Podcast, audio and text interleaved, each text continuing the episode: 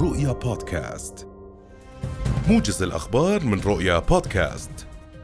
14 أو 14 إصابة جديدة بمتحور أوميكرون تم تسجيلها في المملكة بحسب ما أعلن وزير الدولة لشؤون الإعلام الناطق الرسمي باسم الحكومة فيصل شبول اليوم.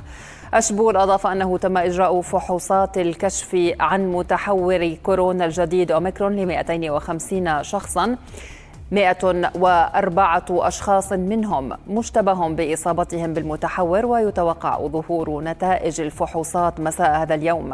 وكانت وزارة الصحة قد أعلنت مسبقا عن تسجيل سبع إصابات بمتحور أوميكرون. ستة منهم قادمون من الخارج وجرى عزل جميع المصابين مؤسسيا في أحد فنادق العاصمة عمان.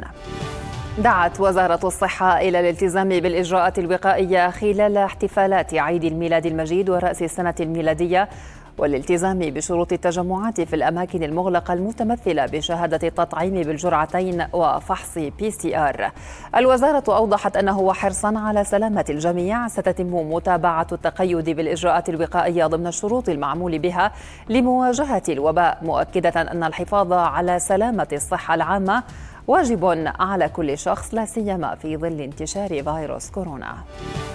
قال محافظ المفرق سلمان جادة إنه أوقف شخصان من مصابي كورونا.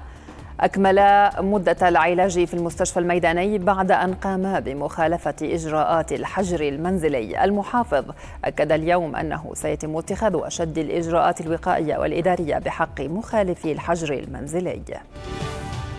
افتتح البرلمان العربي الجلسة الثانية في مجلس الأمة في عمان برئاسة رئيس البرلمان عادل العسومي.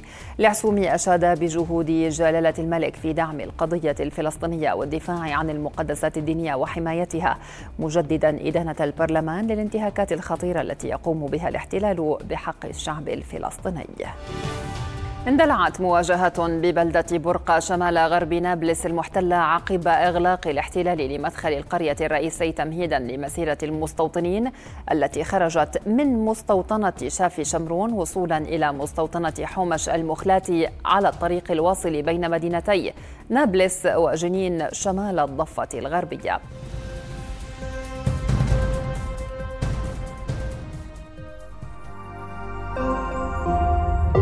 رؤيا بودكاست.